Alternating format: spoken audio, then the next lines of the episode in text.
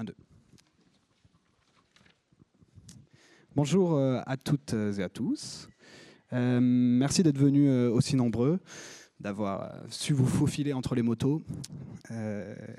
On est très content de vous avoir ici. Donc moi, je suis Vincent Grimault, journaliste à Alternatives économiques. Alter Eco est partenaire des Champs Libres depuis déjà plusieurs éditions et nous sommes très heureux d'être là pour ce forum Changer l'économie une nouvelle année. Donc un grand merci à eux et notamment à Astrid, à l'organisation. Nous avons la chance aujourd'hui d'avoir deux intervenants que je vais vous présenter dans quelques instants qui vont nous raconter des initiatives. On va parler concret aujourd'hui, on va avoir des belles histoires et ça fait du bien aussi. Vous avez de la chance, vous avez bien choisi votre, votre conférence. Alors moi, je vais faire la partie pénible du travail, je vais essayer de donner un petit peu un cadre un peu plus général à ce que vous allez développer ensuite. Donc le thème d'aujourd'hui, c'est « Peut-on relocaliser l'économie ?» et notamment « Peut-on relocaliser l'économie tout en assurant un développement écologique et un développement social ?» en recréant du lien social sur les territoires. Il ne s'agit pas seulement de relocaliser l'économie pour relocaliser, mais pour y apporter une réponse quelque part aux dégâts des délocalisations, en tout cas tels qu'ils ont été perçus. La relocalisation de l'économie, c'est un thème qui est assez à la mode parce que on sort de 40 ans de mondialisation et de libre-échange, au moins 50 ans peut-être. Et pendant longtemps, on a dit que le libre-échange et la mondialisation, c'était un jeu, alors ça c'est la théorie classique qu'on a chez Ricardo, un jeu gagnant-gagnant. C'est-à-dire que le pays exportateur et le pays importateur vont être gagnants. On se rend compte que c'est plus compliqué que ça aujourd'hui et on commence à penser qu'il y a des gagnants, évidemment, et il y a aussi des perdants. Alors peut-être les perdants, on a une... Ça pourrait être, par exemple, les usines françaises. La Banque de France a publié une étude le mois dernier et estime qu'entre 2001 et 2007, 13% des destructions d'emplois manufacturiers en France l'ont été en raison de la concurrence chinoise. Mais on pourrait dire également que l'envol de la Chine a eu des conséquences positives pour tout un tas d'entreprises françaises qui ont réussi à exporter. Et puis pour vous et nous, qui pouvons nous permettre de nous acheter des téléphones et des ordinateurs à moindre prix. Quoi qu'il en soit, si on tente de faire une synthèse de ces avantages et de ces inconvénients-là, on constate que les niveaux de vie dans le monde n'ont pas convergé comme on aurait pu le penser. Alors bien sûr, certains pays, la Chine, l'Inde, d'autres pays d'Asie émergente se sont rapprochés de la situation des pays riches. Mais quand on compare les PIB par habitant il y a 40 ans et les PIB par habitant aujourd'hui, on constate que le Moyen-Orient et l'Afrique du Nord, notamment, ont décroché. C'est-à-dire qu'il y a 40 ans, ils étaient plus proches de notre niveau de vie qu'ils ne le sont aujourd'hui. C'est vrai aussi pour l'Amérique latine et dans une moindre mesure l'Afrique subsaharienne. Tout ça participe donc d'une remise en cause des bienfaits de la mondialisation et du libre-échange, et donne une image plus positive et une vigueur nouvelle aux volontés de démondialisation. Nous avions d'ailleurs, dès 2014, à Alternatives économiques, fait un très bon hors-série que je vous conseille, qui s'appelait « Mondialisation et démondialisation », où on notait déjà qu'il y avait beaucoup de forces qui poussaient vers la démondialisation, notamment la démondialisation financière. Et depuis, eh bien, tout ça s'est accéléré.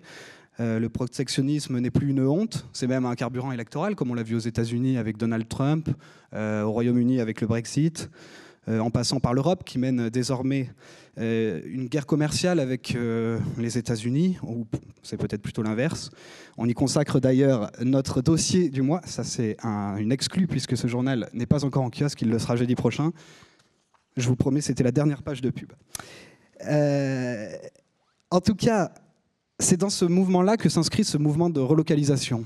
Il s'inscrit, je pense qu'on ne peut pas vraiment le comprendre, ou en tout cas comprendre sa dimension positive et la bonne image qu'il a auprès de la société, si on ne comprend pas le rejet qu'il y a eu de cette mondialisation et de ce libre-échange.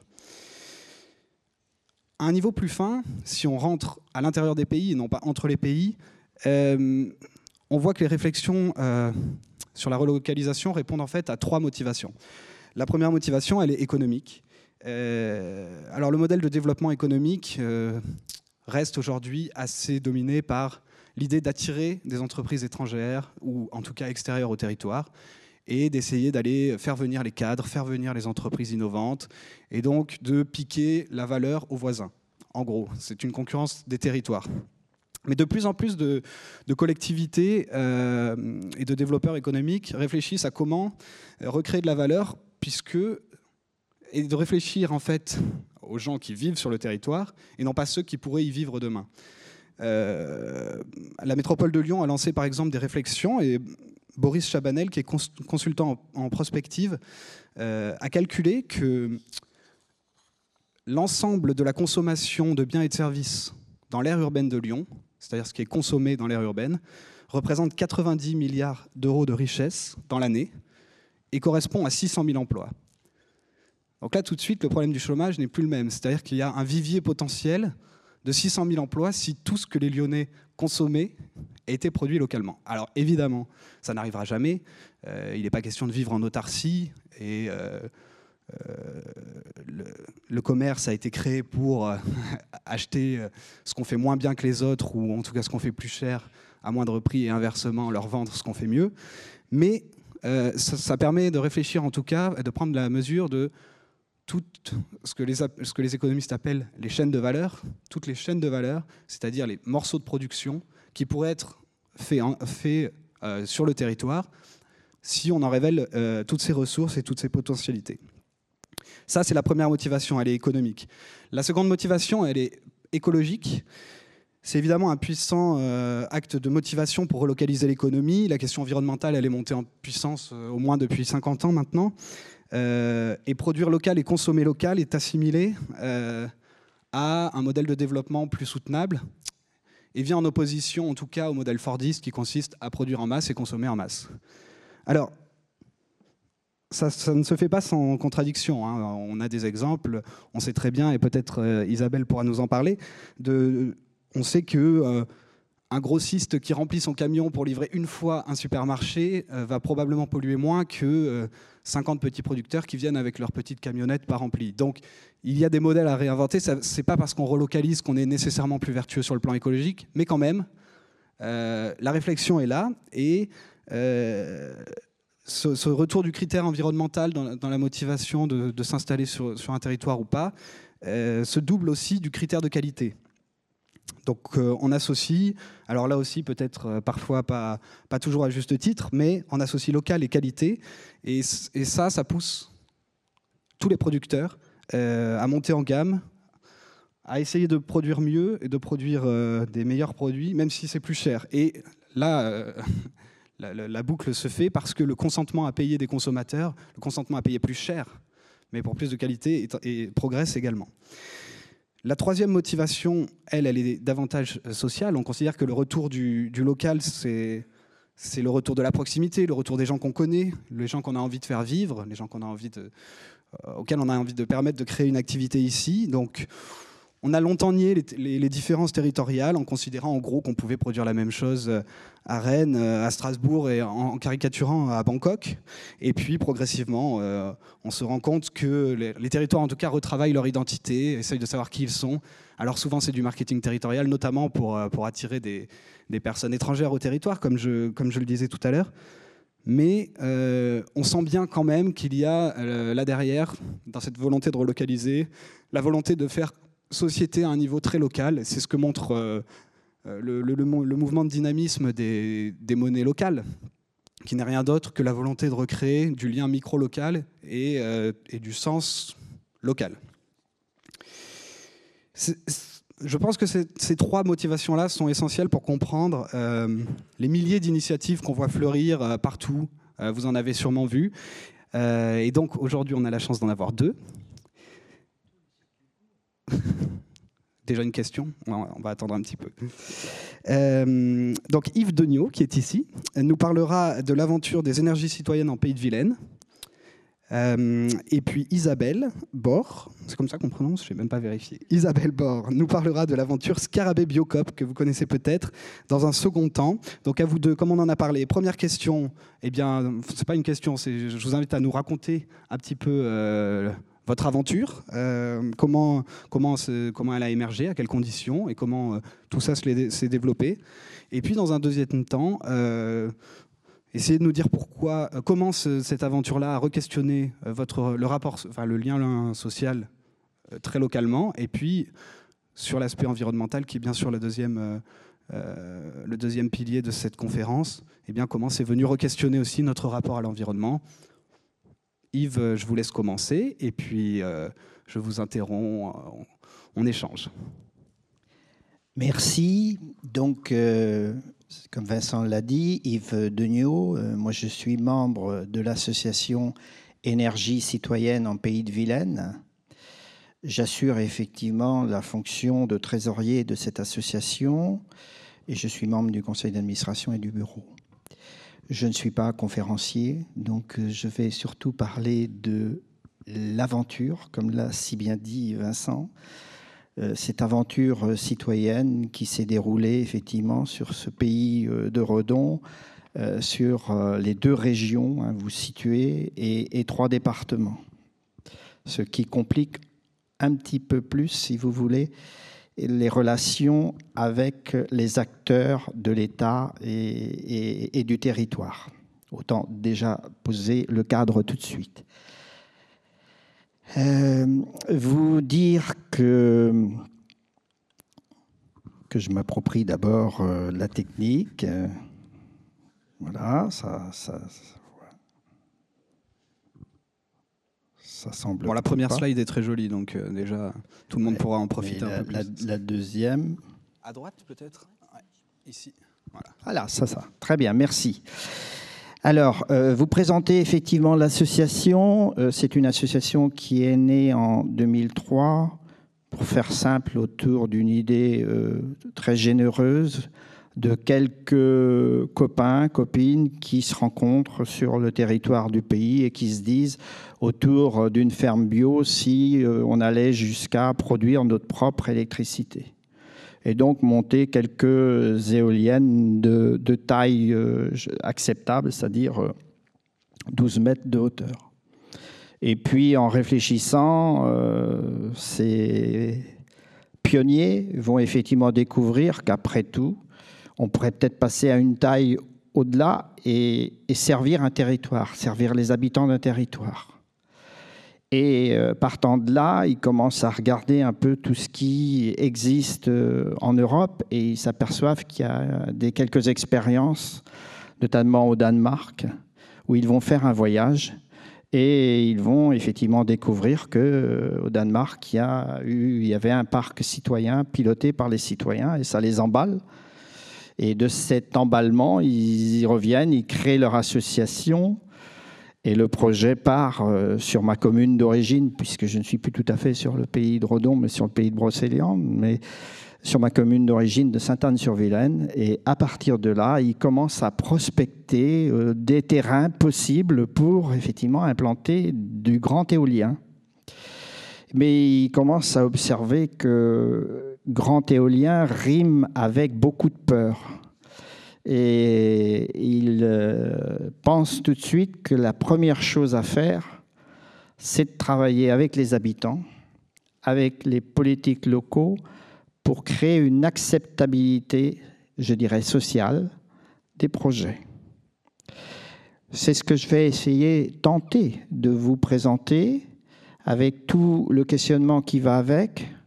Je ne suis pas un témoin qui vient vous dire que c'est comme ça qu'il faut faire. Si on veut bâtir avec les habitants, eh bien, il faut accepter que ce soit un peu compliqué, que ce soit même difficile et qu'il est utile, effectivement, de faire de la pédagogie. Et vous voyez d'ailleurs que derrière le parc éolien citoyen, eh bien, il y a la dimension pédagogique et je l'ai déjà suffisamment abordée. Effectivement, l'association va repérer de manière bénévole, puisqu'il n'y a pas de professionnel derrière, dès le départ, et ça va durer plusieurs années, va essayer de repérer des espaces, des territoires, des espaces de territoire, pour effectivement tenter des implantations. Elle va en chercher sur plusieurs communes et elle va s'apercevoir qu'à des moments donnés, ce n'est pas possible parce que justement, cette acceptabilité de la population n'est pas au rendez-vous.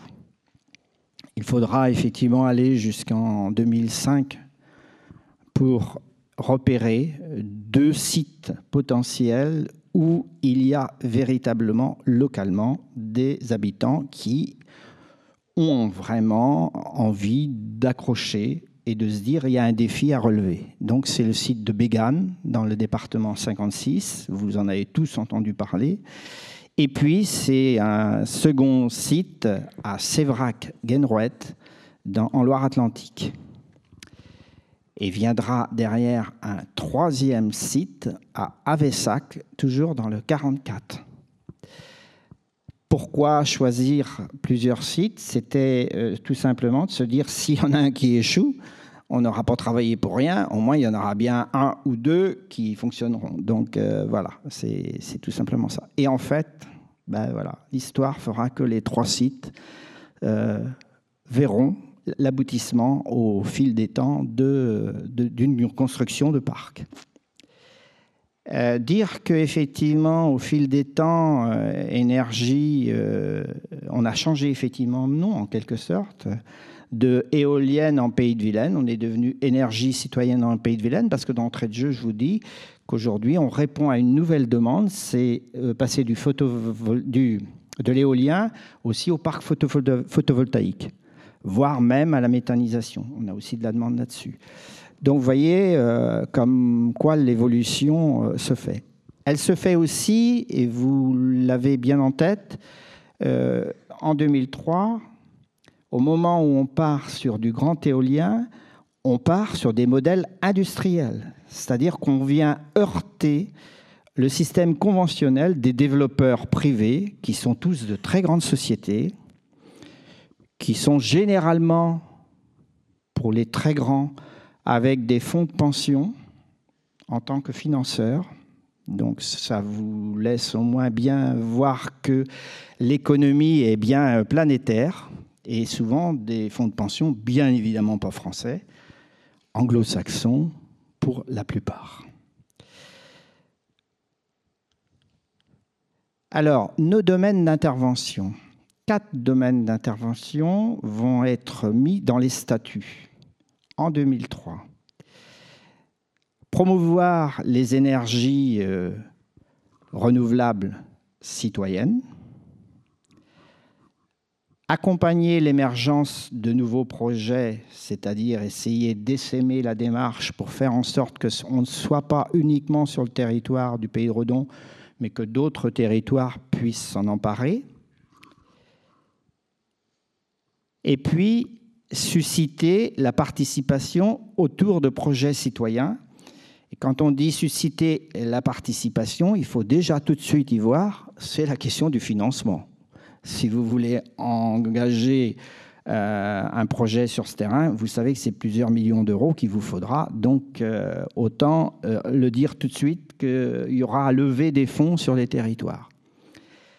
Et le quatrième, qui nous distinguera toujours et qui nous distingue encore, c'est effectivement non pas que produire de l'énergie, mais aussi sensibiliser aux économies d'énergie. On est en 2003. Il n'y a pas de loi de transition énergétique écrite.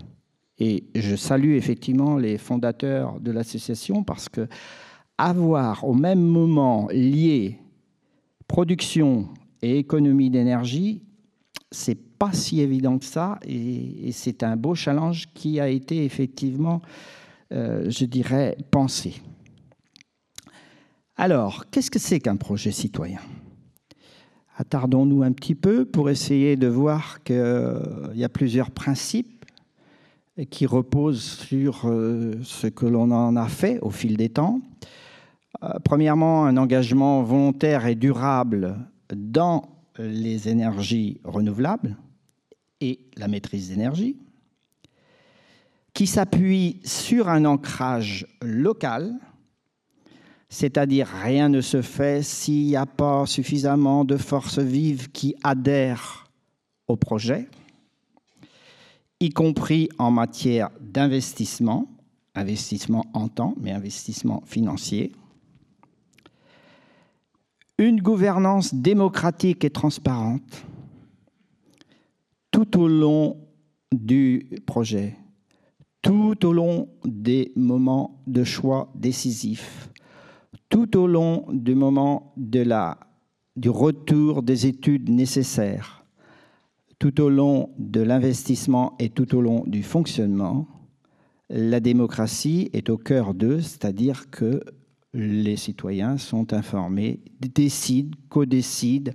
Certes, ont des avis de techniciens, mais la dernière décision leur appartient. Ça va être d'autant plus intéressant quand effectivement que ça va fonctionner et que les problèmes commencent, à savoir forcément les nuisances qui vont apparaître. Et on va effectivement voir comment ceci est, je dirais, conduit. C'est aussi la création de circuits courts de l'énergie et de la finance. Alors, circuits courts de l'énergie, petit bémol, je le redirai tout à l'heure, mais on est sous les règles du législateur et la revente se faisait obligatoirement à EDF, donc à tarif conventionné. Ce n'est plus vrai aujourd'hui, depuis l'année dernière, puisqu'effectivement, c'est ouvert à d'autres distributeurs, entre autres Enercop, mais on a été longtemps sous ce couple-là. Et puis, c'est toute la dimension pédagogique, donc c'est tout ce qu'on va mettre en termes d'intelligence collective, des ateliers, des confrontations, puisqu'on laissera et on laisse place aux opposants. Et vous savez que sur le champ de l'éolien, les opposants ne manquent pas. Et c'est tant mieux, ça fait partie aussi, je le pose tout de suite, ça fait partie de la démocratie. Ce n'est pas la peine de vouloir nier que tout se déroulerait sans qu'il y ait des opposants ou des gens qui contestent ou qui sont en désaccord. Je crois d'ailleurs que pas loin de nous, il y en a qui manifestent bruyamment sur des désaccords. Donc c'est pas uniquement par la manifestation que ça se joue, on l'a plutôt, nous, abordé par l'échange, la confrontation. Je dirais aussi faire en sorte que les arguments des uns soient, je dirais, bien compris des autres et surtout objectivés, parce qu'il y a aussi des arguments qui tiennent pas toujours. Et alors justement, on dit souvent, on ne peut plus faire de parc éolien en France parce qu'il y a trop d'opposition. Et vous, vous dites ? Eh bien, nous, on dit oui, il y a de l'opposition. On ne le nie pas, je vous le dis. C'est la manière dont on va l'approcher. Si vous regardez des développeurs sur vos territoires, j'espère que vous, dans la salle, il y en a qui en ont vu, ils vous font une réunion publique et ils commencent à projeter les processus de déroulement d'un parc et ils vous disent à telle date, il sera construit. Alors nous, on ne dit jamais à quelle date il va être construit. Parce que si on met un processus pédagogique et d'acceptation, eh bien, il fera y mettre du temps. Et le temps, il est indéfini pour nous. Voilà. Donc ça, c'est un des premiers points. Mais alors, sur cette question, ça m'évitera de le dire après, ça nous amène à être fortement interrogés par les pouvoirs publics et politiques. C'est-à-dire qu'en fait, on accepte, nous, de prendre 2 ou 3 ans de retard au départ, d'éviter autant que faire se peut d'avoir des recours, c'est-à-dire quand on arrive à l'enquête publique, s'il n'y a pas d'opposition et qu'il n'y a rien d'écrit, ça va très vite, la décision après. Les développeurs conventionnels forcent la main, arrivent au moment de l'enquête publique, les oppositions se font jour, et les recours sont entamés. Et le temps gagné, c'est 2 ans, 3 ans de recours. Donc, il faut choisir. Soit on les perd en amont, soit on les perd en aval. C'est un choix.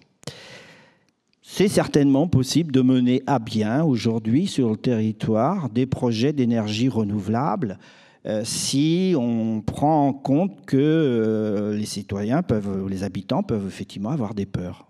Oui. Et si en plus on leur demande de les exprimer, c'est pas mal. Et si en plus on permet effectivement de faire en sorte qu'il y ait un débat entre les pour et les contre, c'est nettement mieux. Je crois bien qu'en matière d'énergie, les débats là-dessus, on n'a pas été beaucoup consultés hein, au fil de l'histoire. Donc, voilà. Et enfin, bah, c'est un investissement non spéculatif. On n'est pas avec des retours que les conventionnels vous annonceront, hein, 8, 10, voire 12%. Nous, on est avec des retours d'investissement qui vont plutôt être de l'ordre de 3%, 3-4%. Donc effectivement, retour beaucoup plus faible, mais je vous expliquerai aussi pourquoi. Donc le financement, eh bien, vous avez les différents types, et je ne m'attarderai pas là-dessus, les différents types, les projets d'ordre privé, donc avec les développeurs, les projets participatifs, parce que depuis qu'on est arrivé dans le champ, les développeurs conventionnels se sont dit « Oh là là, il faut qu'on intéresse les citoyens ». Donc, ils vous ouvrent effectivement la participation par des plateformes éventuellement, mais ils ne vous laissent pas aller à la gouvernance. Et c'est là le nœud du problème. Les projets mixtes avec des collectivités et des citoyens, c'est le cas de notre troisième parc à Avesac, puisqu'il y a des collectivités qui sont impliquées dedans. Et puis, les projets citoyens purs et durs, donc c'est le cas des deux premiers parcs de Béganne et de Sévérac-Guenrouët. Alors, EPV sur le territoire, c'est quoi? Donc, je vous l'ai dit, 3 parcs, 13 éoliennes, d'une production envisagée en gros de 57 MWh par an. En gros, mais c'est une traduction, en gros, c'est la consommation de 18 000 habitants sur tous usages sur le territoire. C'est pas négligeable. Et là, on arrive, 42 millions d'investissements sur le territoire du pays de Redon. Ça commence à peser. 5,7 millions d'euros de financement citoyen au capital, avec des prises de risques, c'est-à-dire des financements, des études, avant que la décision se prenne, effectivement, d'obtenir le permis de construire. Donc là, vraiment, du grand risque, du très grand risque, qui, au demeurant, chez des développeurs, se monnaie en multipliant par 10, 20 ou 30 fois la valeur du permis de construire. C'est 100 clubs d'investissement sur le territoire et autour, 1600 personnes, 400 personnes qui viennent par la plateforme Énergie Partagée, donc plateforme nationale. Et des retombées fiscales sur le territoire, 260 000 euros. Donc essentiellement l'intercommunalité Redon-Aglo. Et depuis 2008, on a commencé en 2008 à avoir un demi-emploi. Toute la partie précédente a été faite par des bénévoles. Et aujourd'hui, on est à 14 emplois au sein de l'association, notamment pour effectivement répondre à la question de l'essaimage sur les deux régions, c'est-à-dire qu'on a des conventions avec la région Bretagne et Pays de Loire pour favoriser effectivement les initiatives et notamment le financement citoyen, montage et financement citoyen. Et puis, on a un cabinet qui est un cabinet qui fait de l'ingénierie.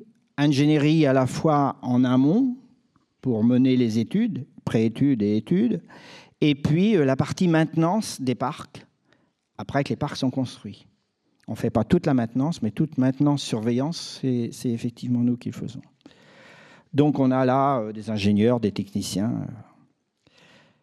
Donc, il y a une création d'emplois. Je vous ai mis effectivement l'actionnariat du parc de Béganne. Hein, vous le voyez, vous avez des clubs d'investissement, vous avez des membres fondateurs, vous avez Énergie Partagée, vous avez un petit peu de collectivité, notamment la région Bretagne au travers de sa SEM Élan. Et puis, vous avez les structures d'économie sociale et solidaire. Voilà. Et donc, tout ça, c'est une société d'exploitation, une SAS, c'était des actions simplifiées, qui permet d'avoir des collèges et qui permet justement d'être sur la règle bien connue de l'économie sociale et solidaire à un investisseur, une voix. Donc, un modèle coopératif, des dividendes qui seront répartis localement et puis un financement d'actions sur la consommation d'énergie, puisque chaque parc a un engagement de reverser 25 000 €, pris bien entendu sur son retour d'investissement, 25 000 € par an, pour favoriser des mesures de réduction de consommation d'énergie, notamment auprès des riverains, un atout, et auprès des actionnaires en premier lieu. Mais maintenant, on a bien largement dépassé les actionnaires. Le territoire en bénéficie largement. Et vous allez voir pourquoi. Je vous en dirai deux mots tout à l'heure. Alors, PV sur le territoire, dimension individuelle. En quoi ça a transformé effectivement les choses? Eh bien, ça a transformé, ça a permis d'abord aux personnes de monter en compétences, c'est-à-dire de s'intéresser aux problèmes fonciers, techniques, environnementaux, par la mise en place de commissions, de groupes de travail, de tout, et de faire appel un peu à ceux qui ont envie d'aller sur ces terrains-là, sur ces domaines-là, et de comprendre. Et de comprendre quelles sont les règles, comment on s'y prend, de mieux repérer sur le territoire que, par exemple, sur la question foncière, qui est la première chose à faire. Eh bien, on peut y trouver du foncier qui n'est attribué à personne parce que les indivisions n'ont jamais été réglées, et on en trouve. Qu'il y a des vieux contentieux qui existent avec le notaire et qu'il y a des documents qui n'ont jamais été réglés non plus, que la relation entre le propriétaire du terrain et s'il y a un exploitant, comment la répartition se fait. Je rappelle que les développeurs privés, ils donnent aux propriétaires, ils ne s'occupent pas de l'exploitant. Nous, on s'intéresse à l'exploitant. On s'intéresse effectivement s'il y a une CUMA, comment effectivement la CUMA peut être mise dans la CUMA étant une coopérative de gestion de matériel en commun. Eh bien, on voit comment effectivement elle peut être partie prenante. Donc, vous voyez, on maille. Notre travail, c'est de mailler tous les acteurs pour ne pas laisser, je dirais, sur le bord des opposants potentiels ou des gens qui vont trouver un mécontentement à un moment donné. La phase de prise de responsabilité, création d'associations de préfiguration. Systématiquement, il y a une association de mise en place. C'est le cas actuellement, hein. Il y a deux associations de préfiguration, une nouvelle sur la Loire-Atlantique à Plessé et une autre sur l'Île-et-Vilaine à Saint-Ganton, tout près de Pipriac, le fameux terrain zéro chômeur. Des débats de confrontation entre les gens qui sont favorables et opposants, j'ai pu le dire. Et là, eh bien, il faut savoir prendre du temps, il faut savoir mettre les bons régulateurs de débat, qui sont d'abord des citoyens qui confrontent entre eux. Ce n'est pas quelqu'un de l'extérieur qui vient régler le débat. Essayons de trouver des gens qui font consensus, qui sont en capacité d'aborder les bons sujets, qui sont capables de se faire entendre, qui sont capables effectivement d'aller chercher des histoires familiales en disant « Ah ouais, mais tu dis ça, mais tu oublies que ton grand-père, il a fait ceci, cela, nanana ». Et on joue sur des cordes qui permettent effectivement de s'accepter les uns et les autres. Des changements de posture, forcément, ça en découle, hein. Et puis, un engagement bénévole, alors pas de rémunération, mais beaucoup de temps engagé. On n'a jamais réussi à comptabiliser les milliers d'heures qui ont été effectivement investies, mais bon, c'est le prix à payer. Et puis, c'est toute cette partie d'éducation populaire, hein, puisqu'il y a toute une appropriation thématique autour de l'énergie qui se fait et qui fait que chacun grandit, comprend, peut en parler, saisit mieux les enjeux. Voilà, donc il y a de la richesse. Dimension collective sur le territoire, beaucoup de coopération. La coopération qu'on retrouve avec des propriétaires fonciers, exploitants et riverains, où quand il y a des choses qui ne se savaient pas, qui se savent, ben, on a envie de faire ensemble, on comprend mieux, on connaît mieux l'histoire de l'un et de l'autre et on se rapproche. Donc cette dimension collective est enrichie. Le sentiment d'appartenance et de faire ensemble sur l'ancrage local.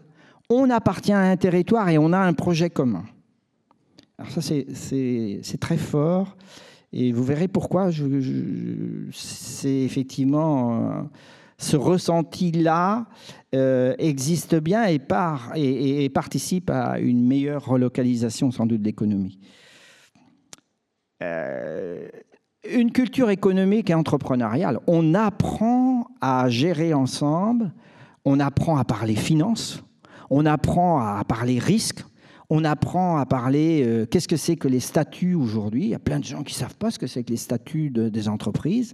Eh bien, on a tout apprentissage, c'est-à-dire qu'on a des modules de formation aujourd'hui de fait, mais avant, ça s'est fait d'une manière. Maintenant, on a formalisé un peu plus les choses, mais voilà, préalablement, ça s'est fait au fil de l'eau. L'identité collective, donc appartenance à un groupe.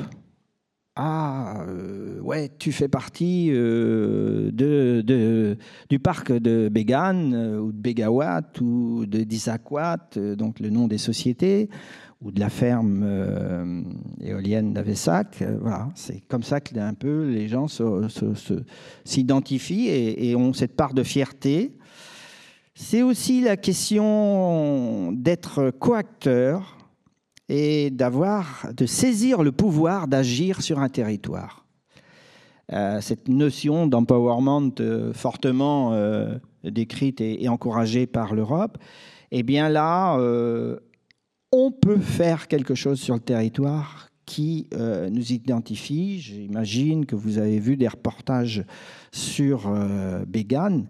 Eh bien, on a été envahi par la presse, mais simplement pour vous dire qu'on a essayé de faire en sorte, il y avait au moins une vingtaine de personnes qui ont été entendues. Ça n'a pas été toujours les mêmes personnes. Et à chaque fois, notre discours, alors nous, on ne prépare pas les discours, hein, on ne prépare pas les notes pour effectivement rencontrer la presse. Les gens, ils y vont avec leur bon cœur, avec ce qu'ils ont envie de dire, mais c'est toujours assez passionnant.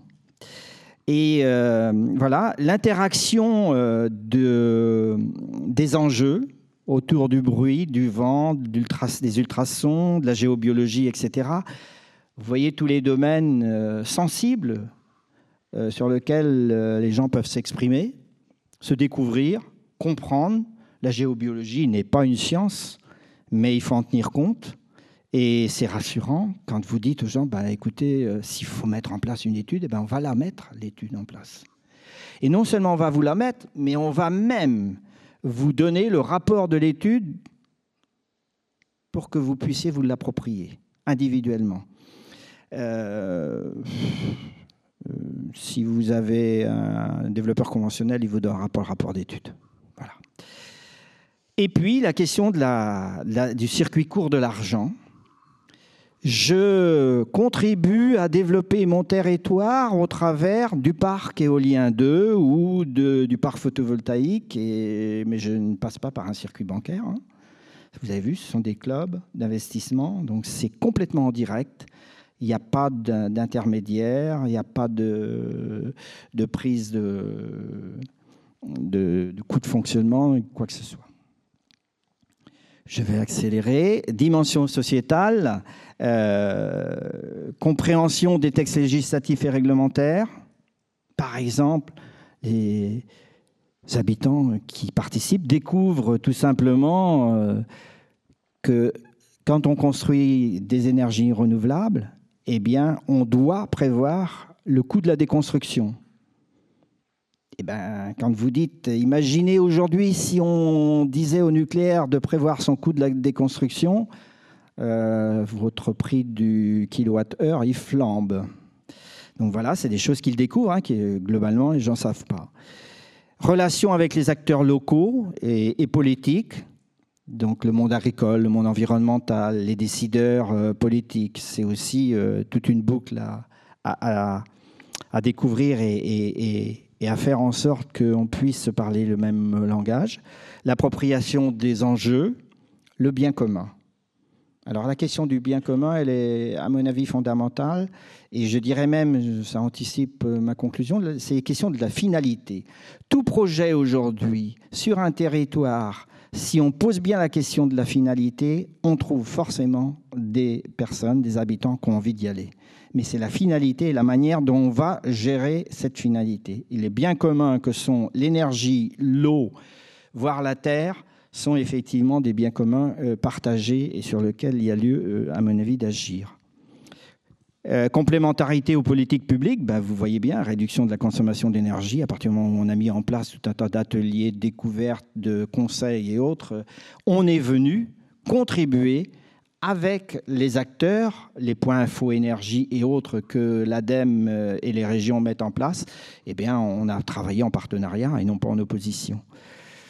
Intégration de l'aspect culturel. Alors voilà, on peut penser que c'est intéressant de regarder s'il y a des sentiers d'interprétation, des mises en valeur de sites et autres. Ne pas négliger tout ce qui fait effectivement l'histoire, la partie sensible du territoire. Et puis bien entendu, la création d'emplois. Alors, sur la réduction des consommations d'énergie, je n'y reviendrai pas, c'est un pilier fort. Je m'en vais sur la relocalisation. Peut-on relocaliser l'économie? Ben, vous avez bien compris qu'au travers de cette expérience, on ne peut qu'en conclure que oui. Au moment même où les territoires ruraux, notamment, sont en panne et semblent effectivement ne plus avoir d'espace pour exister. Eh bien là, ils disposent de ressources matérielles et immatériel, parce que toute cette dimension pédagogique et d'acceptation sociale, c'est de l'immatériel, mais ça a de la valeur. C'est aussi le décloisonnement entre ville et campagne, une meilleure articulation, une meilleure compréhension, notamment si on parle de biens communs. Et c'est aussi la question de la reterritorialisation des flux en matière d'énergie, notamment en associant producteurs-consommateurs, parce qu'il nous faut aller plus loin aujourd'hui, c'est-à-dire qu'il faut distribuer en circuit court. C'est une question sur laquelle on est en train de travailler aujourd'hui, notamment dans un projet européen. Et puis, faire en sorte que les territoires ruraux deviennent des apporteurs de ressources. Les territoires ruraux sont souvent vus comme en lien avec la ville, l'agglomération, la métropole, comme en appui simplement, et on vient leur imposer en quelque sorte un modèle d'organisation, un modèle de société. Et bien là, avec les ressources qu'ils possèdent, ils peuvent se positionner différemment. Ils peuvent effectivement démontrer que chez eux, ils ont des ressources et que les ressources peuvent rejoindre effectivement la ville ou la métropole. Donc, positionner les territoires sur leur richesse. Et puis, le fondamental du fondamental, c'est faire confiance à l'implication des citoyens, habitants et acteurs de leur démarche. Et ça, c'est tout un grand débat dans notre société aujourd'hui. Merci beaucoup.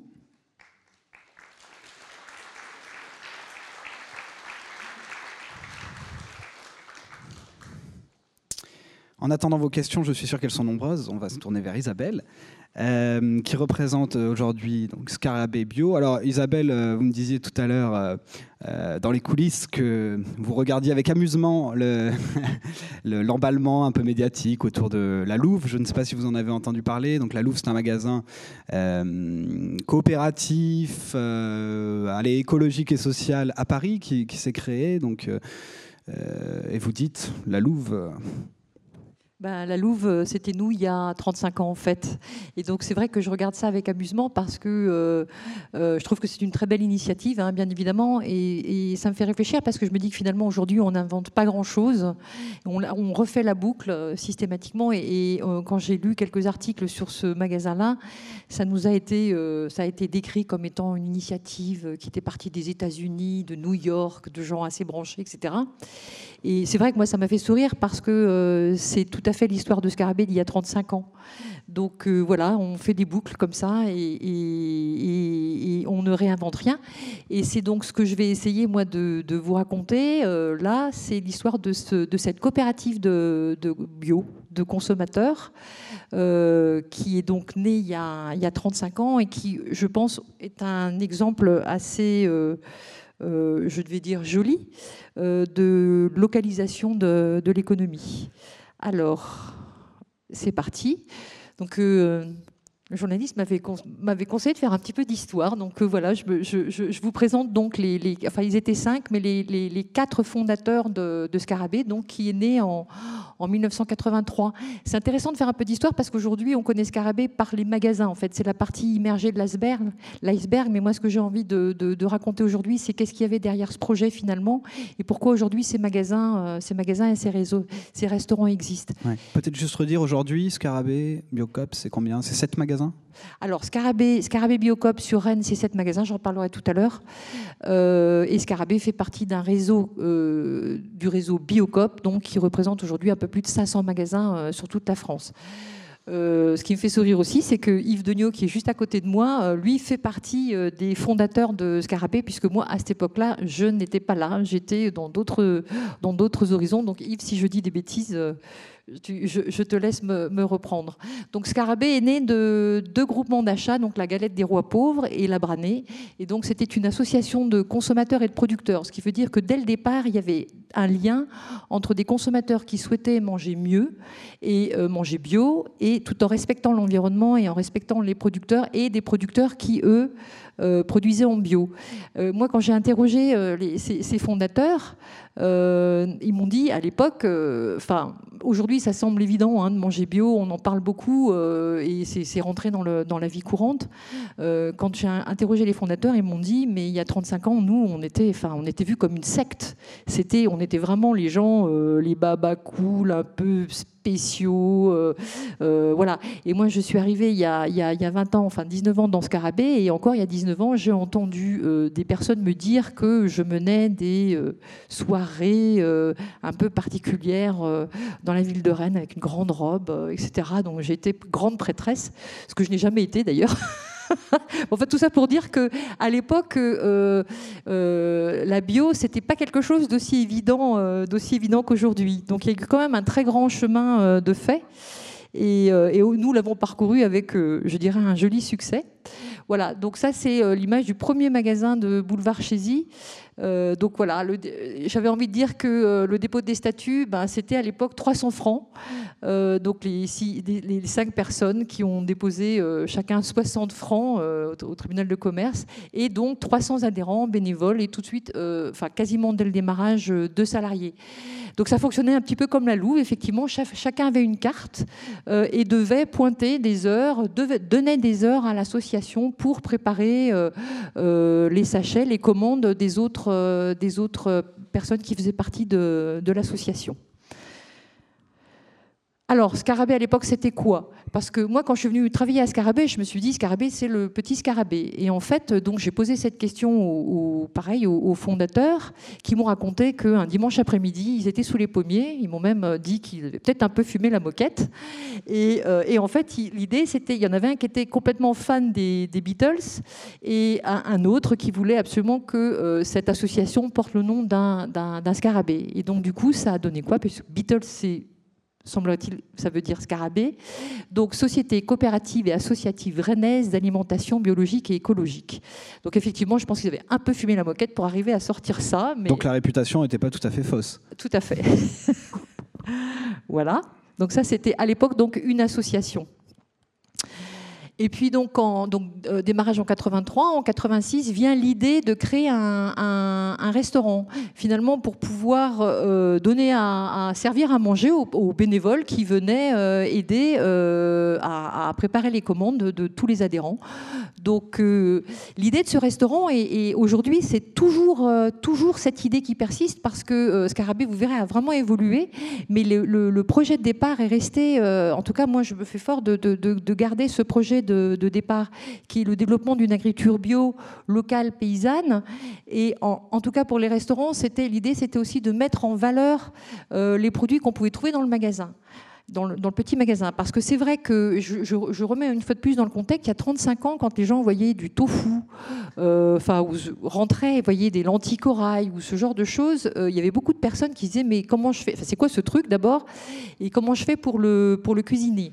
Et donc l'idée de ce restaurant, c'était de montrer qu'on pouvait manger bio, qu'on pouvait manger bon, et en même temps pour mettre en valeur tous les produits qui étaient vendus dans ce petit magasin.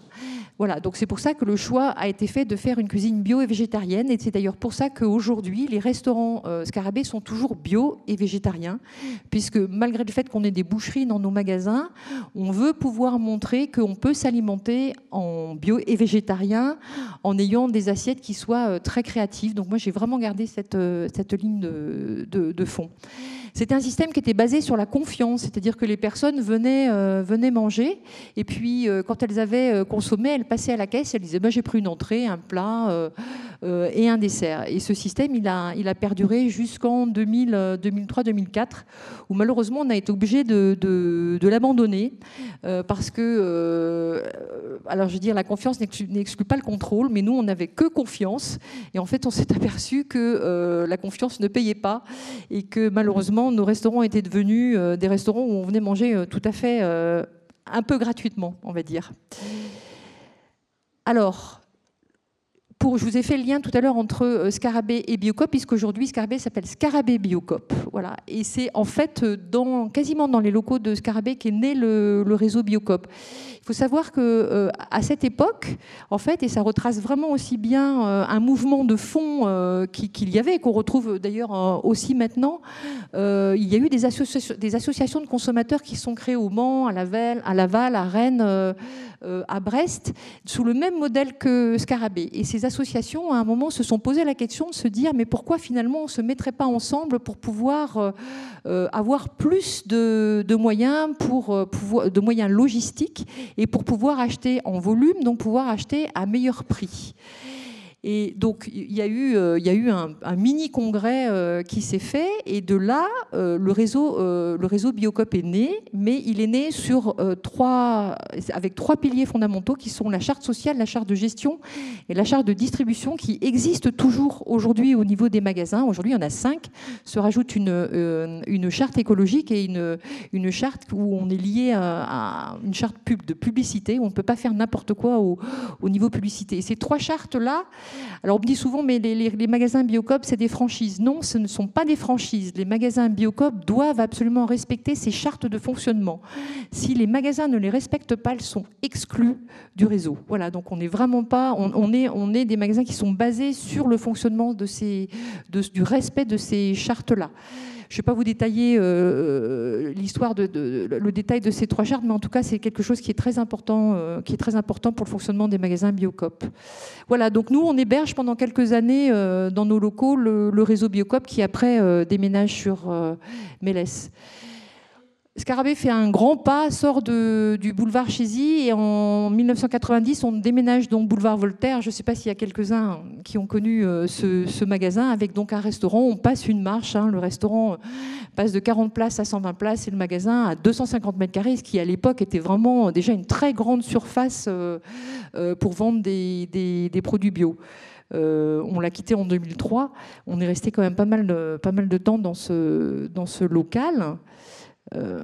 Voilà. Et puis en 1993, il y a eu une évolution des statuts, puisque nous avions démarré en association et nous sommes passés en coopérative. Donc voilà, Scarabée devient une coopérative, donc du coup la dénomination change. On sait un petit peu, voilà, du coup Scarabée aujourd'hui ça veut dire Société Coopérative Anonyme Rennaise d'Alimentation Biologique et d'Éco-Produits. La gouvernance, à l'époque, c'était un conseil d'administration avec un PDG unique. Donc, du coup, la gouvernance devient un conseil de surveillance et directoire. Donc, conseil de surveillance qui est composé des adhérents, enfin des sociétaires de Scarabée, et un directoire. Alors, pourquoi ce modèle-là? Parce que la volonté était qu'il y ait de la collégialité dans la prise des décisions. Et le directoire ne pouvait pas être composé que d'une seule personne. Le minimum, c'était 2. Aujourd'hui, nous sommes 4. Et la présidente n'a pas, ou le président n'a pas de voix prépondérante par rapport aux autres membres du directoire. On doit absolument trouver un consensus quand on prend une décision. Les adhérents de l'association deviennent donc sociétaires, donc propriétaires de parts sociales.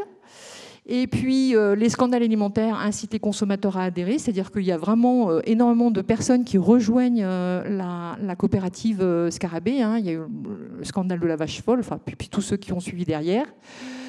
Pour vous dire que c'était quand même pas simple, hein, pour grandir, c'est le magasin décide d'ouvrir une boucherie. Et donc il y a eu, moi ils me l'ont relaté, il y a eu énormément de polémiques autour de cette boucherie parce qu'il y avait des sociétaires qui voulaient que ce magasin soit végétarien, d'autres qui disaient non, on est un magasin bio. Bio, ça veut pas dire seulement et uniquement végétarien, ça veut dire qu'on peut aussi vendre de la viande. Donc ça a créé vraiment des soirées de grandes discussions et finalement le magasin donc ouvre un rayon boucherie.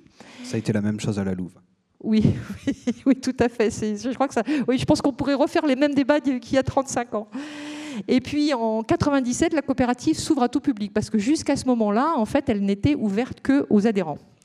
Et là, on va faire un saut quantique dans l'espace, parce que je ne vais pas vous raconter toutes les péripéties de Scarabée, mais on va passer à Scarabée aujourd'hui, pour vous donner l'évolution de cette coopérative et au niveau de son territoire. Donc voilà, aujourd'hui, Scarabée est toujours une coopérative de consommateurs militante, inscrite dans le territoire rennais. Donc on a 7 magasins, 3 restaurants, un laboratoire, un snacking au centre-ville, un camion, un centre de ressources. Je le dis, le centre de ressources, c'est des partenariats, des animations, des ateliers, des conférences, parce que ça, c'est quelque chose qui ne se voit pas et qui, pour nous, est important. Et un lien fort avec plus de 150 producteurs locaux. L'objectif de Scarabée, c'est ce que je dis toujours quand je présente Scarabée, c'est finalement les magasins, les restaurants, enfin tout ce que vous voyez ne sont que des outils au service du développement de la bio locale et paysanne. Et concrètement, parce que je suis quelqu'un de très concret, moi je dis qu'un mètre carré de magasin, quand on va développer un mètre carré de magasin, ça correspond en gros à une installation d'1 hectare de surface créée en bio. En fait, c'est ça, moi, qui me fait me lever le matin, et c'est ça qui fait qu'on développe des magasins. Parce que souvent, on nous pose la question, on nous dit, mais pourquoi vous vous développez? Parce que derrière ce développement-là, il y a le développement d'une agriculture biologique locale et paysanne. Voilà, donc là il y a quelques chiffres pour faire le saut quantique, hein. Voilà, aujourd'hui donc on est à 36 millions de chiffres d'affaires, on est 225 salariés, on est 48 000 sociétaires, donc ça fait peut-être un cinquième des personnes de la ville de Rennes qui ont cette carte de sociétaire dans leur poche. Voilà, on est toujours très fidèle aux 3 chartes qui ont fait la création du réseau Biocoop, hein, 100% bio, local, équitable, nord-nord, nord-sud, etc. Et moi, ce que j'essaie d'amener, c'est la bio pour tous, qui est quelque chose qui est un de mes combats depuis que je suis arrivée à Scarabée. Plus de 180 producteurs et de façon très factuelle, parce qu'on entend beaucoup les grandes surfaces aujourd'hui nous parler de construction de filières, de travail avec la production locale. Moi, je peux sans honte donner les chiffres que l'on fait en production locale. On est à plus de 8,5 millions aujourd'hui de chiffre d'affaires avec la production locale. Donc, on est à pas loin de 30%. Local, c'est quel périmètre? Local, c'est 150. On a pris la base des locavores, hein, qui dit 150 km. Et en sachant qu'on a beaucoup de producteurs qui sont, qui sont à moins de 50 km de chez nous. Et donc, un chiffre d'affaires vendu en vrac de 16 millions sur les 36 000, parce que ça, c'est pour moi, justement, par rapport à notre impact écologique et environnemental, la vente de produits en vrac est pour moi un outil majeur pour pouvoir influer sur notre impact environnemental. Donc, voilà.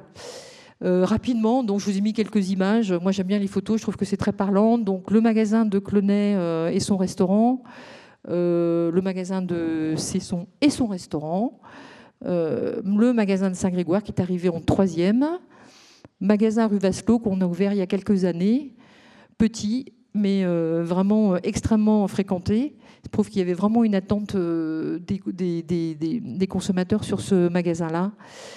Le snack Jules Simon, donc au centre-ville, où on peut manger en respectant tous les régimes possibles alimentaires, végans, végétariens, de la viande, du poisson, etc. Le magasin de Bru, le magasin de Papu qu'on a ouvert l'année dernière et le magasin de rue de Paris qu'on a ouvert il y a 2 petits mois. Et je vous ai mis ces photos parce que vous voyez que plus ça va, plus en fait on va vers du développement en vrac liquide, vrac épicerie, vrac lessiviel. Ça, c'est mon grand cheval de bataille. Voilà, un laboratoire de production charcuterie en interne et externe. Et puis, le petit camion que j'aime beaucoup, parce que je dis que ce camion-là est pour moi mon outil de démocratisation de la bio. Démocratiser la bio, enfin, c'est pas qu'un vœu pieux. Je me suis rendu compte qu'il y a quelque temps qu'en fait, il y avait toute une frange de la population qui n'osait pas rentrer dans nos magasins parce que ce sont des magasins spécialisés. Et je me suis dit, comment est-ce que je peux faire pour aller à la rencontre de la population et de montrer que consommer en bio, finalement, c'est pas forcément plus cher que de consommer en conventionnel, en tout cas sur certains produits et entre autres le vrac. Et donc j'ai conçu ce petit camion qui fait les marchés de Villejean, Maurepas, enfin plusieurs marchés dans la ville de Rennes, et où on va à la rencontre des personnes. Et ce camion commence à avoir un joli succès.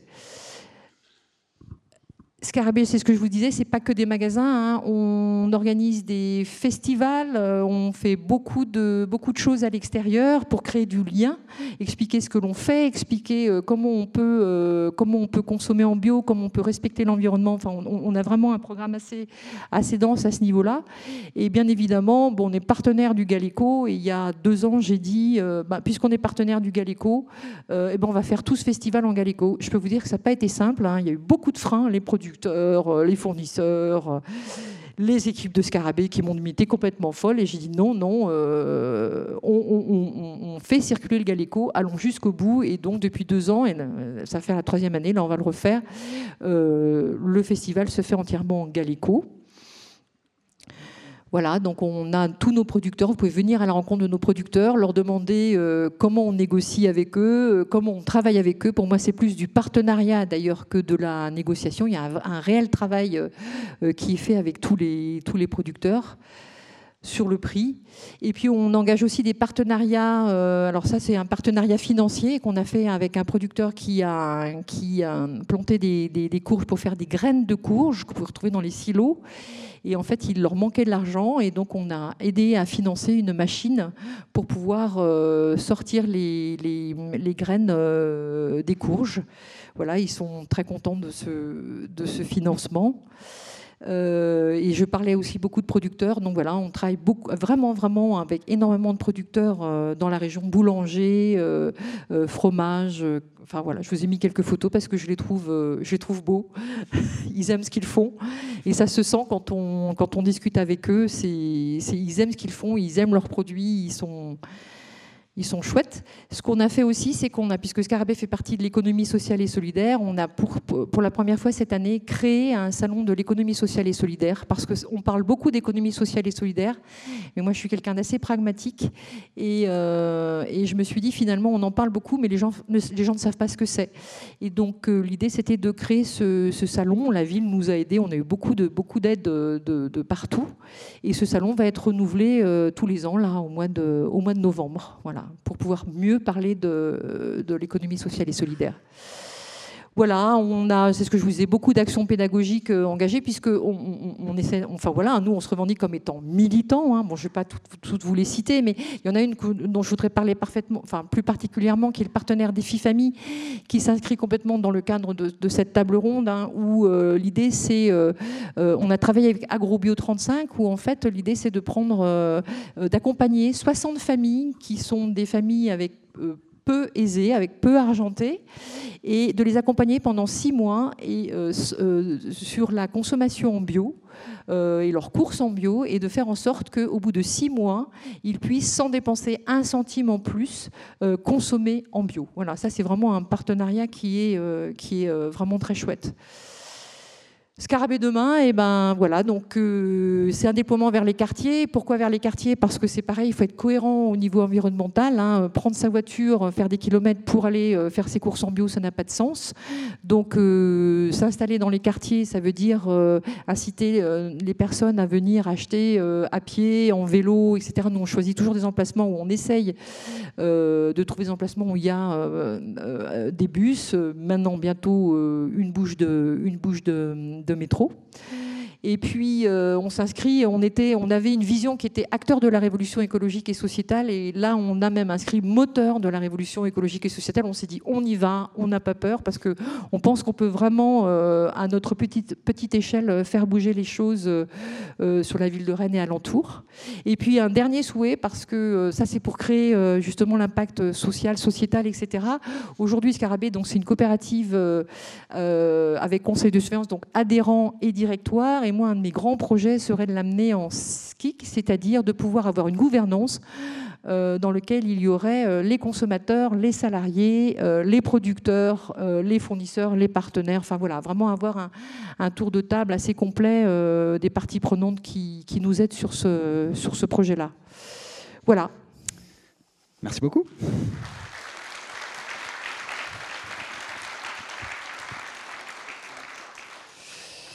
Merci à vous deux. Alors bon, évidemment, j'ai plein de questions, c'est mon boulot, mais on va laisser la salle, on a déjà beaucoup parlé. Je suis sûr que vous avez des questions. Ne soyez pas timide. Vous avez vu, on est plutôt sympa. Enfin, on essaye. Non ? Beaucoup de timidité. Ah ! On a un micro, je crois, qui circule. Super, merci.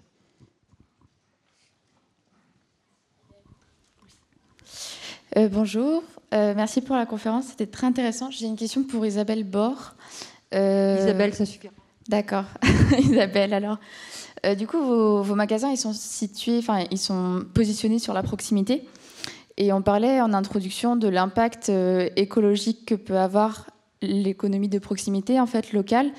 Et donc, ma question, elle est un peu logistique, c'est-à-dire comment vous faites pour alimenter vos magasins qui viennent, certes, d'un cercle très proche de Rennes, mais qui est néanmoins assez éparpillé. Est-ce que vous avez une centrale? Est-ce que vous avez un seul camion qui vient?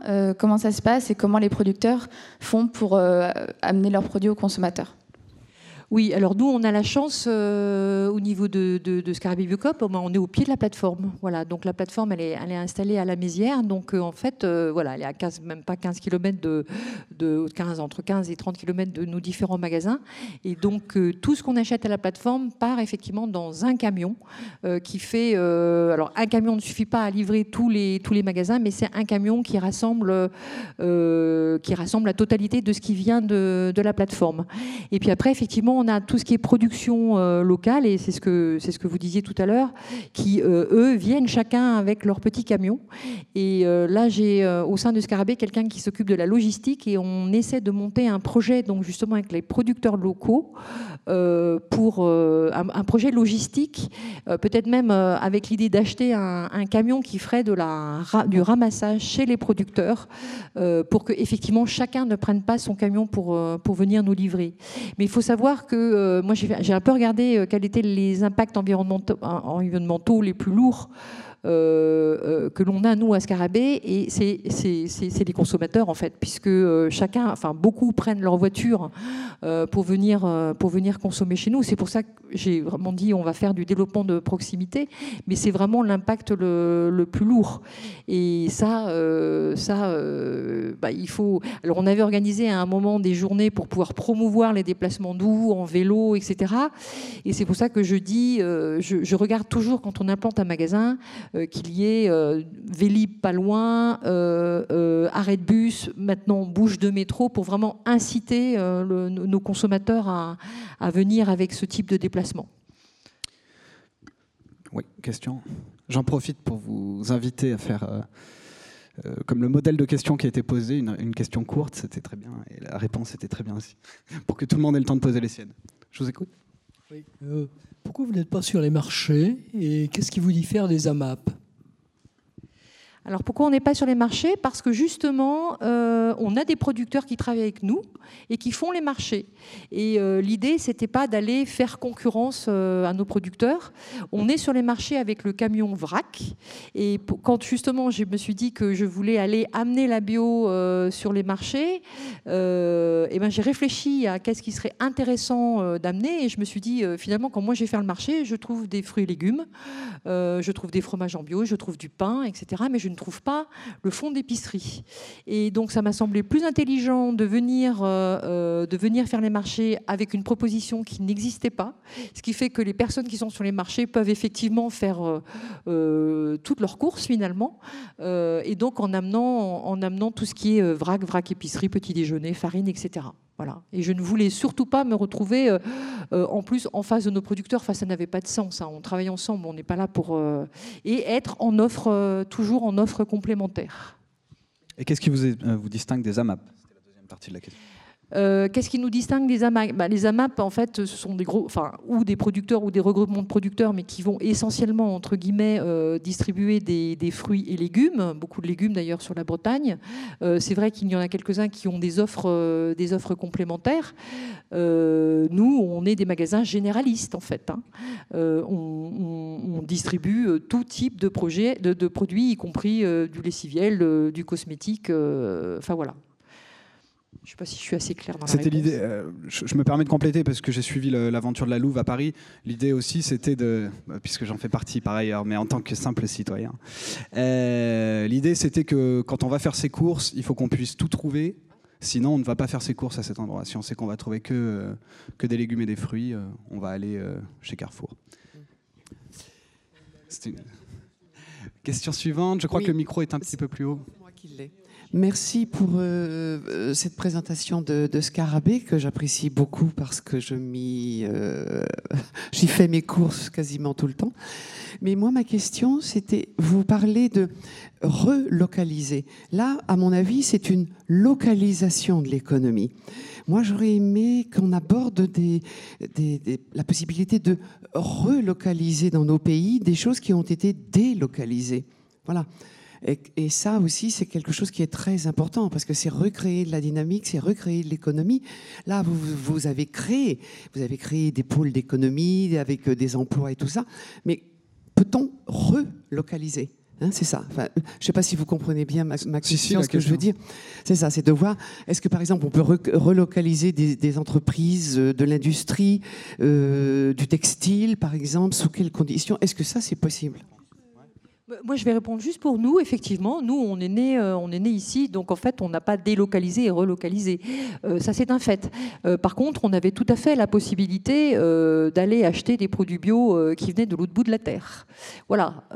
Bon, voilà. Et c'est là où quelque part on s'inscrit effectivement dans le maintien d'une localisation de l'économie, c'est qu'on a fait le choix de fonctionner en priorité avec de la production locale. C'est-à-dire que quand on achète, on va d'abord commencer par acheter tout ce qu'on trouve en local et puis après en régional et après en France. Bon, après évidemment le café, je ne vais pas vous dire qu'on l'achète en Bretagne, voilà, mais il est acheté en commerce équitable.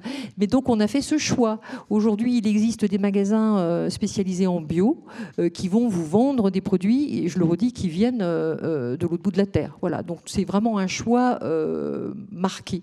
Et travailler en production locale, je peux vous dire que c'est pas forcément ce qu'il y a de plus simple. Voilà. Pour compléter, moi je suis pas du tout un spécialiste de la relocalisation industrielle, mais ce qu'on peut dire, c'est que la part en tout cas des agriculteurs dans la population active française était bien supérieure à ce qu'elle est aujourd'hui. Et si aujourd'hui des jeunes agriculteurs se lancent sur des petites surfaces, on peut parler peut-être de relocalisation puisque ces agriculteurs-là ont été délocalisés en quelque sorte. Je prends un exemple très rapide. En Rhône-Alpes, ils ont créé, comme vous le savez, il y a un très gros dynamisme autour des bières artisanales. Et des gens en Rhône-Alpes se sont dit, c'est super, on fait des bières artisanales maintenant, mais on importe le malt qui sert à fabriquer la bière. On l'importe d'Allemagne, de Pologne, etc. Donc ils se sont dit, on va créer une malterie locale. Donc très bien, sauf que l'orge venait d'Allemagne ou de Pologne également. Et donc ils se sont dit, on va aller voir les paysans du coin et voir s'ils n'ont pas envie de faire de l'orge sur des petites surfaces, mais payer cher, qu'on va leur acheter cher, qu'on va transformer cher, qu'on va vendre cher, puisque les bières artisanales et locales se vendent plus cher. Et là, on recrée... C'est là qu'on recrée des chaînes de valeur locales. Et donc, sur le plan, en tout cas, de l'alimentation, c'est possible de le faire. Alors, sur les questions industrielles, je vous invite... Il y a un monsieur là devant qui est très bon. Vous viendrez l'embêter à la fin. Il va vous en parler. Tout simplement, en matière d'énergie, madame, tout ce qui appartient à la maintenance est généralement fait à distance. Vous avez vu que j'ai insisté pour dire qu'effectivement, c'était de l'emploi local. Et dans le choix des entreprises qui font de la haute maintenance, c'est une entreprise qui a une agence et du personnel à Vannes, du moins à Saint-Avé. Donc vous voyez que c'est en proximité. Et nous, dans nos choix, alors ça c'est intéressant, quand on arrête les choix des entreprises qui vont intervenir, c'est un débat avec les citoyens locaux qui ne manque pas de venir. Est-ce qu'on priorise des entreprises localement ou pas? Les coûts sont complètement différents. Je peux vous dire qu'en matière éolien, ça va du simple, pas tout à fait du simple au double, mais au moins 40% d'écart. Donc les choses se regardent et les priorités sont faites avec des entreprises qui sont sur le local. Pour des raisons, là aussi, énergétiques, souvent, c'est-à-dire consommation d'énergie sur le va-et-vient et sur la question de la main-d'œuvre, mais aussi sur la question de la dynamique. Si vous faites travailler des gens en local, ils sont aussi porteurs du projet. Et nous, on est toujours dans la boucle du projet. Plus on a de personnes qui adhèrent au projet, plus on a des chances qu'effectivement ça réussisse. Oui, j'avais une question pour Isabelle, toujours, c'est ici. Je suis aussi sociétaire des Scarabées, mais ma question est la suivante. Il y a d'autres initiatives locales. Et pour vous rappeler, vous avez fait allusion à l'initiative qui vient de New York, c'est la Food Coop à New York. La Louve, je crois qu'elle est créée sous le même modèle. Alors ma question est précise est, à un moment donné, la Scarabée, il passe des membres qui consommaient et qui travaillaient dans la coopérative à s'ouvrir à l'extérieur, à des gens qui viennent acheter, comme je le fais aujourd'hui. Quels sont les éléments que vous avez pris en compte dans le débat pour ces passages-là de l'une à l'autre? Parce que la Louve, elle est construite sur un modèle dans lequel on travaille et on a le droit à consommer. Et il y a une autre initiative à Rennes, qui, je crois que ça s'appelle Scarabée Biocoop, oui. Je suis avec intérêt. Tout à fait. Et quels sont les éléments qui en contradiction, qui décide à un groupe comme ça de basculer des membres vers un public plus général qui vient uniquement consommer? Oui, alors je suis d'accord. Enfin, sur le fait qu'effectivement, on n'a plus, on n'a plus ce fonctionnement-là hein, de démarrage où effectivement, il fallait travailler pour pouvoir faire ses courses. Et moi, je m'en rends compte toujours. Enfin, je m'en rends compte. Ça fait un moment que je me dis que, en fait, même si on est une coopérative de consommateurs, aujourd'hui, le consommateur, hormis le fait de venir acheter chez nous, donc d'amener son soutien à la coopérative via ses achats, n'est plus vraiment partie prenante de la coopérative. D'où tout à l'heure ce que je disais, c'est-à-dire de vouloir ouvrir plus la gouvernance de Scarabée et on est en réflexion justement pour pouvoir remettre le consommateur dans la boucle. D'ailleurs, je lance un appel, on a notre assemblée générale, je crois que c'est le 26 avril et on va lancer ce travail là, et moi j'aimerais bien que les sociétaires de Scarabée reprennent par des choix décisionnels d'évolution de cette coopérative, reprennent un peu la main. Après, qu'est-ce qui a décidé à l'époque d'ouvrir un maximum de monde? Alors moi, j'y étais pas à cette époque-là. Hein. Je suis arrivée après cette ouverture, mais pour en avoir discuté avec les fondateurs, c'est pareil. Il y avait le débat de dire est-ce qu'on ouvre la possibilité à tout le monde de pouvoir consommer en bio ou finalement est-ce qu'on reste entre nous? Et enfin, c'est ce qui m'a été rapporté. Et en fait, cette idée d'ouvrir à tout public était de pouvoir amener la possibilité à tout le monde de pouvoir consommer en bio. Voilà, donc c'est la réponse que je peux vous donner.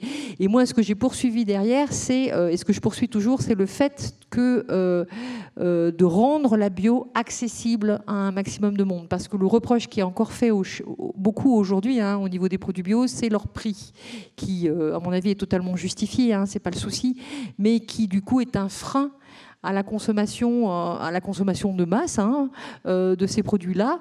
Et donc, tout le travail que nous, on doit faire, et c'est très compliqué, c'est de trouver, quand on négocie avec nos producteurs locaux, c'est de faire en sorte que le prix soit juste. Et pour moi, c'est quelque chose de vraiment important, c'est-à-dire que nos producteurs, nos maraîchers, etc., soient rémunérés pour le travail qu'ils fournissent. et en même temps que le sociétaire qui achète, ou d'ailleurs n'importe qui, pas seulement que le sociétaire qui achète au sein du magasin puisse acheter à un prix qui soit aussi cohérent pour lui. Voilà. Donc c'est un exercice d'équilibriste, parce qu'il faut que malgré tout, la coopérative qui n'est pas là pour faire des résultats énormes puisse s'en sortir, payer ses salaires, etc. Donc voilà. Donc l'idée fondamentale était vraiment de pouvoir ouvrir cette possibilité d'acheter des produits bio à un maximum de monde. Et je crois que c'est ça qui a vraiment incité cette ouverture. Question là-haut, oui. Oui, un petit peu dans la prolongation, mais plutôt sur l'aspect participation à la création d'un magasin. Quand vous avez, avant d'ouvrir Vasselot, vous aviez demandé effectivement à des personnes, des adhérents, s'ils avaient une possibilité financière pour prendre des parts de capital B, je crois, si j'ai bonne mémoire. À ma connaissance, ça n'a pas été renouvelé avant l'ouverture des autres magasins. En élargissant en même temps, moi je pense que ce serait bien de le faire chaque fois que vous voulez ouvrir des magasins, en élargissant au-delà de l'aspect simplement financier, mais également intégration dans le quartier, prise en compte des animations et ainsi de suite. Pourquoi est-ce que vous n'avez pas continué ce que vous aviez fait avant l'ouverture de la rue Vasselot ? Alors, quand on a ouvert la rue Vasselot, on avait des fonds propres qui étaient un petit peu... Enfin, c'est le problème des coopératives. Hein, souvent, on a des fonds propres qui sont un peu faibles et on avait beaucoup déjà d'engagement vis-à-vis des banques. Et c'est vrai qu'on s'est dit, on a des coopérateurs qui sont là et on va aller les solliciter. Quand on a ouvert rue Papu, on n'avait plus la même problématique. Mais ne vous inquiétez pas, je vais faire appel à vous puisqu'on a un projet d'installer des trackers solaires sur le parking. Alors, ça va rejoindre... ce que fait, enfin on n'est pas Énergie Partagée, mais en tout cas on essaie d'être cohérent dans la démarche que l'on poursuit et donc d'installer des trackers sur le parking du magasin de Clonay pour pouvoir fournir une partie de notre électricité. Et je trouve que c'est un projet que, enfin moi j'aimerais bien faire partager ce projet aux sociétaires de Scarabée parce que c'est effectivement pour moi un projet qui peut faire du lien avec les consommateurs de Scarabée. J'entends bien votre demande, je n'hésiterai pas sur nos prochains projets à solliciter nos consommateurs. Et c'est ce que je disais d'ailleurs, c'est ce qu'on veut lancer là lors de cette prochaine Assemblée Générale. Moi, j'aimerais bien avoir plusieurs temps dans l'année où on renoue avec nos sociétaires des temps d'échange, de partage, et puis voir un petit peu ce que nos sociétaires attendent de nous. Et après tout, cette coopérative appartient à tous les sociétaires. Et donc, je pense que tous les sociétaires ont beaucoup de choses à y amener. Yves, peut-être sur cette question de la participation et notamment financière, vous avez quand même réussi à collecter, je crois de mémoire, 5,7 millions d'euros, vous disiez. Comment on passe de la participation très sympathique, ouais, votre projet est sympa, j'ai envie de participer, à on arrive à 5,7 millions? Alors nous, essentiellement sur le territoire, c'est le bouche à oreille. Ça peut paraître très étonnant, mais on utilise beaucoup les réseaux. Et puis, il y a, je l'ai dit tout à l'heure, cette question d'appartenance. On a un projet en commun qui va permettre d'identifier le territoire ou la commune. Et ça, c'est très, très sensible dans un moment où vraiment les territoires ruraux se posent d'énormes questions. Ils se demandent quel va être leur devenir. Donc, je dirais qu'on participe avec le politique pour effectivement créer cette dynamique-là. Les investissements, hein, je rappelle la part d'investissement dans les sociétés de PV, c'est 23 € la part. Donc, on a aujourd'hui des investissements qui vont de 100 € à 5 500 €. En gros, c'est ça. Donc, vous voyez, on a vraiment tous les niveaux. Je pense que l'intérêt de voir, c'est palpable des éoliennes, vous voyez. En plus, vous savez, c'est pas vrai en Loire-Atlantique parce qu'on a une interdiction. Mais jusque-là, on souhaite, nous, avoir sur nos engins la notion éolien citoyen, le label éolien citoyen. ça marque, c'est une référence, c'est une identification. Cette identification au territoire, je pense qu'elle participe à une dynamique. On a aujourd'hui une participation financière qui n'est pas terminée sur Avesac. On en a une qui va démarrer sur Plessé. Voilà, vous avez vu, quand je parle effectivement des réseaux CUMA et autres, bah ça crée une dynamique, ça encourage les gens à venir apporter leur part d'investissement sur le territoire dans le cadre d'une économie circulaire. Qu'on le veuille ou non, on est quand même globalement plutôt sur l'économie circulaire, puisque les dividendes appartiendront aux citoyens du territoire et pas effectivement à un fonds de pension australien ou états-unien ou autre. Merci à tous. Astrid me regarde avec des gros yeux, alors il va falloir qu'on fasse place nette pour l'atelier suivant. Merci à vous pour votre attention et vos questions. Avant, est-ce que je peux avoir un peu de son ? Merci. Avant de nous retrouver dans cette salle à 17 h avec Guillaume Duval pour échanger sur « Pouvons-nous changer ?» Vaste question. Je vous propose de nous retrouver à Magenta, à l'autre bout du bâtiment, pour l'atelier S'engager dans une AMAP. Il y a une cinquantaine, soixantaine de places. On est sur un rendez-vous très participatif, donc l'atelier fonctionnera si vous avez vraiment envie de réfléchir ensemble à cette question, S'engager dans une AMAP sur le pays de Rennes. Voilà, je vous remercie, à tout à l'heure.